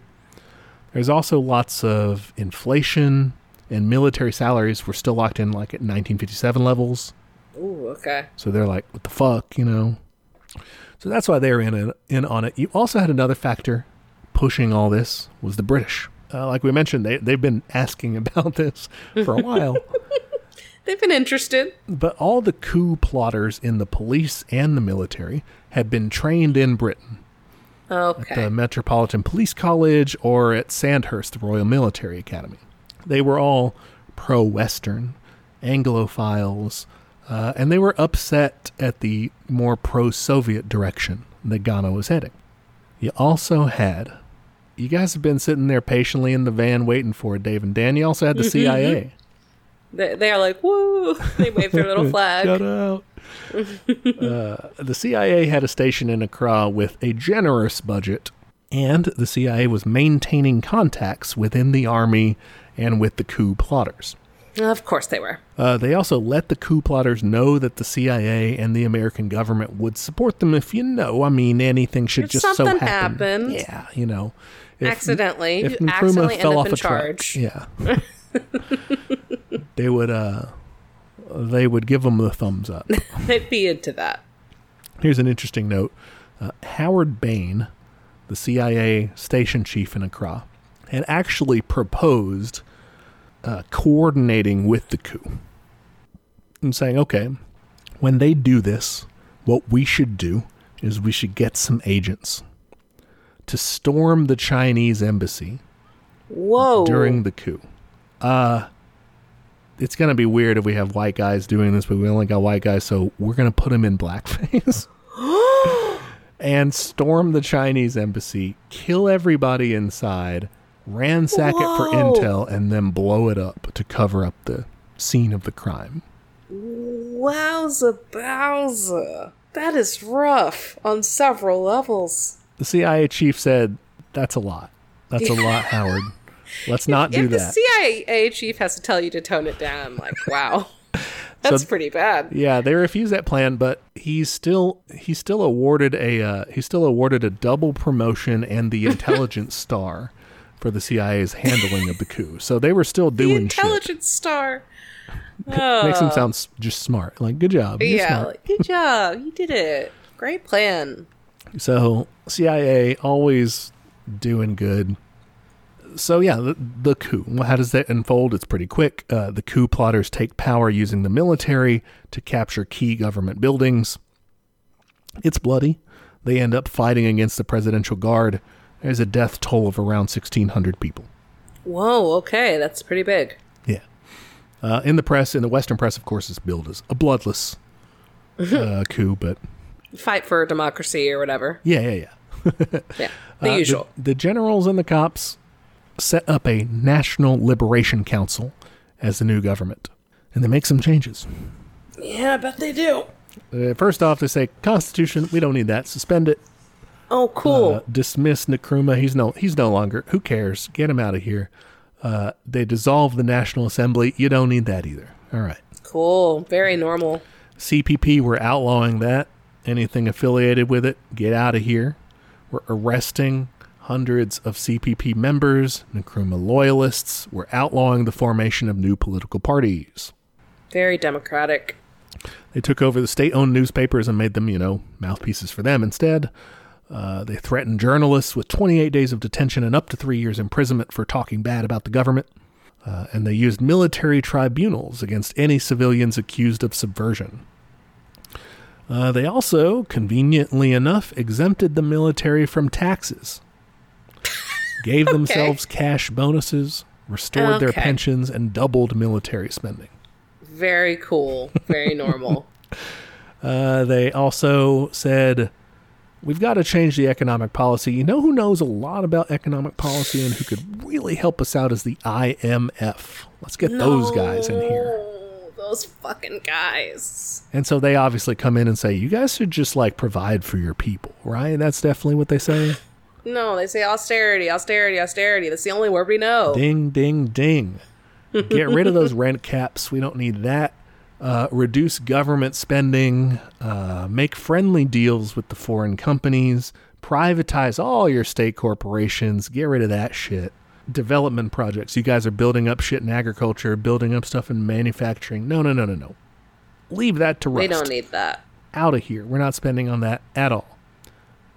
Mysteriously enough, cocoa prices started to recover too. Mm, my God. Wild. It's like how Nixon said that they were going to make the economy scream to get rid of Salvador Allende and Chile. It's icky. Convenient how they can do that. Uh, the National Liberation Council, heavy on the liberation, obviously, outlawed strikes. Uh, they made incitement to general strike punishable by what do you think? Is it death? Yeah, yeah, part of it. 25 years in prison or death Or, you know, you can take your option. Very chill. for inciting to general strike. Wow. Uh, even so, uh, Ghanaian workers went on strike 147 times between 1966 and 1969. They faced firings from their jobs and actual firings from bullets, violence from Yeah. employers and the government. That's a lot of strikes in a few years. Yeah, they were not having it. I bet. Uh, they also ceased diplomatic relations with the Soviet Union, China, and Cuba. They closed their embassies. They deported their technicians. They withdrew their own embassies from many communist countries. And they, of course, sucked up to the West. Uh, they were described uh, as almost pathetically pro Western. uh, this was in a memo to Lyndon Johnson by one of his National Security Oh. Council advisors. God, if they think they're pathetic, Right, like, this it's guy- a little much. I love this dude's name. His name was Bob Komer, but his nickname is Blowtorch Bob. okay. Uh, basically, because he was super blunt. Is, is a Okay, okay. He's just a blowtorch, you know. But he was like, yeah, these guys pathetically pro-Western. That's hilarious. Like they're wearing like American flags everywhere. Yeah, they're just simping. Like, I love you guys. uh, so that's what succeeded Nkrumah. yeah, I didn't like it. You're right. Shitty stuff. Shitty, shitty stuff. So Nkrumah lived the rest of his life in exile. Uh, he left China. That's where he found out about the Oh, shit. coup and they told him and he was kind of in disbelief if he's like you guys are fucking joking right like this is you guys kind of pull out the camera and is oh this we got you we really got you no but it's for real No. that's where he found out about it he left there for guinea as the guest of his friend and ally uh, president ahmad Sekou Toure, uh, who, like, you know, he had been working with him before and everything. He's the one that did the Union of African States with him. And Sekou Toure, to, to be nice, made him honorary, honorary co president of the country. Just like to give him sweet. something to do, I guess. yeah, like get your mind off of that. Come on, come help me over here. Come on, bro. It's okay. You're still Sorry you lost in your my country. heart. Oh, President Bros for life. Yeah, but basically he had retired from public Yeah. life. You know, he continued to write about Pan Africanism, about socialism, communism, but he was, I mean, he was gardening. He was entertaining guests. He was like Wow. not in it anymore. Uh, but he does become more overtly communist during this Okay. time. Uh, he wrote in 1969 in a uh, work called Class Struggle in Africa that Pan African socialism would, quote, advance the triumph of the international socialist revolution and the onward progress toward world communism, under which every society is ordered on the principle of from each according to his ability to each according to his needs. Nice. I'm into it. Straight up, you know, hey guys, now I can tell you I'm really a communist. Not that I'm not a president anymore. yeah. Uh, he was also, though, very paranoid in his later days. He was worried that like Western spies were out to get him and were going through his mail and everything. Which I mean, I can vibe with. Like Dave and I Dan, mean, y'all yeah. might not be there. Who knows? Maybe a figment. But then by this point, he was fairly old. He was in his 60s. And in August 1971, uh, he flew to Romania to get medical treatment. Uh, that's all the source said. It may have been that he already knew that he had prostate cancer, uh, Oh. which he did end up dying in Romania in April 1972, the age of 62. And that brings his story to an end. Alrighty. I only have one question, I think, and Yeah. I mentioned it earlier when we were talking about parties. How good were his parties? No, uh, did he throw any ragers? I guess. What what do we have any info on like what democracy looked like in there uh, in in Ghana during his rule? Like, I mean, I understand one party system, but like, was it a people's party? I don't know for sure how democratic the party politics part of it was. Mm-hmm. Like how much they allowed dissent or debated things. I think it was sort of democratically, like democratic centralism. Like that was sort of the governing factor of it, and that it was one party. It was mm, centralized in that way. But I'm not I don't have any direct sources that are like, yeah, this was great. We all got to like have popular, you know, have we talked about in Cuba? Yeah, yeah. How they have these popular conventions and everything to really get people to say. I don't know how much they were actually doing of that. I was just curious about that because like that could have helped with some of the the issues of like people kind of feeling like they weren't being heard, you know, like the farmers and stuff and yeah. It was a mass party, I will say that. So it wasn't like it was really very hard to join on board. Now, once you were there, if you didn't really agree with what they were doing, I don't know how. Probably wasn't the best uh, in terms of accepting dissent. Uh, It's one of the things that Nkrumah himself was just not very good at doing. Bit of a Virgo. I liked his backstory. You know, nerd leading a peaceful yet successful independence movement. That was kind of good. Yeah. I I I really liked him in the front half. Really the front like two thirds. I was into it. But uh yeah, I mean he got three strikes and some of those are pretty bad strikes. Like even the first two I'm like, okay, the jail one was really bad, don't get me wrong. Not into that.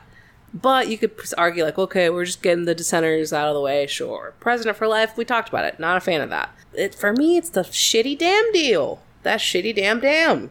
What do you think? I think that was his fucking downfall. Uh, I would agree with that. I do think it really severely weakened his position.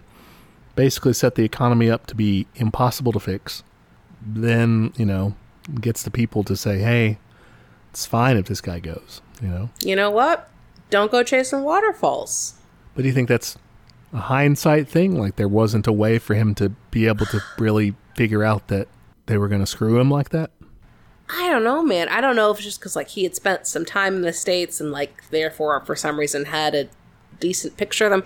I just like why why would you go to them? That's like the like one of the worst options you could go to in terms of like people who will fuck you over.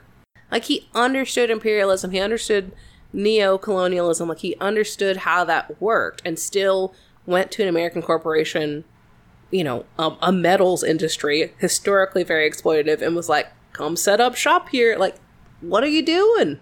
Timeline wise, maybe? Uh, he does understand neocolonialism, I think, to some extent, but he really doesn't crystallize it into what we were reading before Oh, the book. till 1965, which is like the He read it after. end. It's like, these guys really fucked me over. Let me tell you. It, it. mean, there may be an el- element of it is like, hey, yeah, let me tell you, it's like a, a burn book about them. Yeah, yeah. Like, don't do what I did, guys. But I mean, I I think that he probably, and again, maybe it's hindsight, but it does seem like he should have known enough about how things are working. And I mean, he's got the instinct, he's got the bones of mm-hmm. like these guys. You know, they're they're who we're working against, and we're, we've got to all band together against. He he already knows that, so he you would think he has enough of that knowledge. But on the other hand, he had worked with the British to gradually gain Ghana its independence, so That's true. He thought that he could kind of gradually work this until he realized, kind of, as it's already unfolding and it's already been signed and everything, he's like, "Oh, fuck, this is not going to work. And now I've got to watch this thing unfold bad. You know. Yeah, I mean that's the thing. You can you can reform your way to independence, but you cannot reform your way to like economic socialism. Like that's they're going to say no to that. Yeah, I think that's one of the important historical lessons from this is don't trust the capitalists, man. They're they're gonna Don't do it. when their backs up against the wall. They're gonna find right some over. sort of way. Yeah, they're gonna find some way to get you. Yep. I mean, like you said, really ac- across the board, I, I liked his other policies generally: education, healthcare, feminism, foreign policy, all that. Um, I loved his theory. You know, those very open veins. I think most of it still applies today. You know, can help you understand the world better. Well, you know, why do rich countries so easy, easily just shrug off the loss of human lives in certain parts of the world? You know, that well, that's because that's what's expected there. You know, we've talked about that before. Or why do we always find, you know, another couple billion dollars in the couch cushions to buy arms for Ukraine when we're always too strapped for cash to fund healthcare here? You know, it's mysterious unless you know about neocolonialism. Yeah, very true. I mean, timeline wise, it, it makes sense, I think, then that maybe he didn't have that theory as crystallized, or, you know, he wrote about it later. Because then, if you think about open that was written like the mid, was it mid or late 70s? Something like that. It was the mm-hmm. 70s. So, like, that makes sense that, like, then Galeano, like, had those references to pull from as well. Yeah, I don't know. What what about the coup? To me, that's kind of tough because like how it, it was it was almost inevitable at that point. I think so. You're just so if you'd had enough economic success, you, you could you know the people wouldn't have gone for it. They'd be like, "Yeah, what the fuck are you talking about? Like we have electricity and it's rad here." Yeah, and, and the cops and, and the military wouldn't have dared. In, in the first place, wouldn't have dared because popular opinion was so strong, and, and in the second, probably wouldn't have wanted to try it because so many of them had family and were themselves people in Ghana who were like, oh, I'm kind of betting, benefiting from this, you know? Yeah, yeah, for real. like I, I don't think that would have been as a big of an issue. And like the good thing is most I would you know, the main organizers of the of that coup was like, yeah, they're they're assholes anyway, so like once they got it into their heads, like they were gonna do it. It's not like it's not like it you know, he was overthrown by someone who was like, Hey, you like you know, didn't do enough for me in this and they were like a good person. I'm you know, there are people who joined in, I guess, maybe who did that. Right, but it's But not they like were the organizers. other socialists taking him down or something. Mm-hmm, yeah. Mm-hmm. Yeah, well, you know, but that's also easier said than done. Dude, just do a better economy, you know? Have you tried having a better economy? So, I don't know. Overall, I liked him. I liked him too. I think he was a good socialist. He was anti colonialist, anti imperialist. I think he made some mistakes, but he was fighting to, you know, free people from capitalism. So I dig that. And it sucks. I mean, it, it's one of those tragic tales where you're like, damn, you know, again, we're not saying he did everything right. We just sat here and told you the things we didn't like that he did. We just enumerated them. But I mean, it would have been cool to see. I mean, to see him succeed in the other, you know, in the in where he failed, to where his people could have that fight and say, "Hey, can we not fucking do preventive detention? Can we like, can we make these changes?" But they never got that chance. I mean, the reactionaries won. So there you go. A little bit of a bummer. A little bit of a bummer ending. All right, uh, that's Kwame Nkrumah. His life story. Great. Thank you for telling me that story. Anytime. Actually, don't ask me about it again, No. please. Okay. Next week we are watching a movie. Communist movie night. Hell yeah. This one was requested to us a couple times. Uh, I believe Cody was one of the uh, one of the people who requested it. Um, it's called Pride, um, and it is streaming on Amazon, or you can just find it somewhere. Who cares where? Fell off a truck. Yeah, who don't ask questions. Uh, it's about a, uh, a gay and lesbian group that uh, raises money to support a British strike fund for some miners. So, gonna talk about some intersectionality. Hell yeah. Love to see it. Alrighty then. See ya next week. All right. Adios. Bye. Hey there, comrades. Just jumping in to remind you of all of our social media. We are on Twitter at Teach Communism, Instagram at Teach Me Communism. You can shoot us an email. That's teachmecommunism at gmail.com. Any of those places are good to send us an episode suggestion or a question. anything you think would be useful feedback for us or just your admiration. If you want to admire us in a public manner, and you should, you can go to Apple Podcasts to give us a review. It is the best way to help people find the show. Love when people write and review us. Please do both. We are also on YouTube if that's how you prefer to listen to podcasts, or if you know someone that's the only way they'll listen to podcasts, send them to our page. And we have a Patreon. For five bucks a month, you get access to our notes for each week's episode, including the backlog of notes, which is a very handy resource for up and coming commies. And at the end of the year, all of the funds from Patreon will be given to local mutual aid in the DFW area. So, ain't going to line our pockets. Finally, we have merch. Check us out at TeePublic. You can find shirts and I believe also stickers and magnets and all kinds of fun stuff with catchphrases from the show or episode art, stuff like that. The link to that store is in the show notes, so check that out. Okay, that's all the internet. Join us next time for another episode of Teach Me Communism, where the class struggle is always in session. Bye, y'all.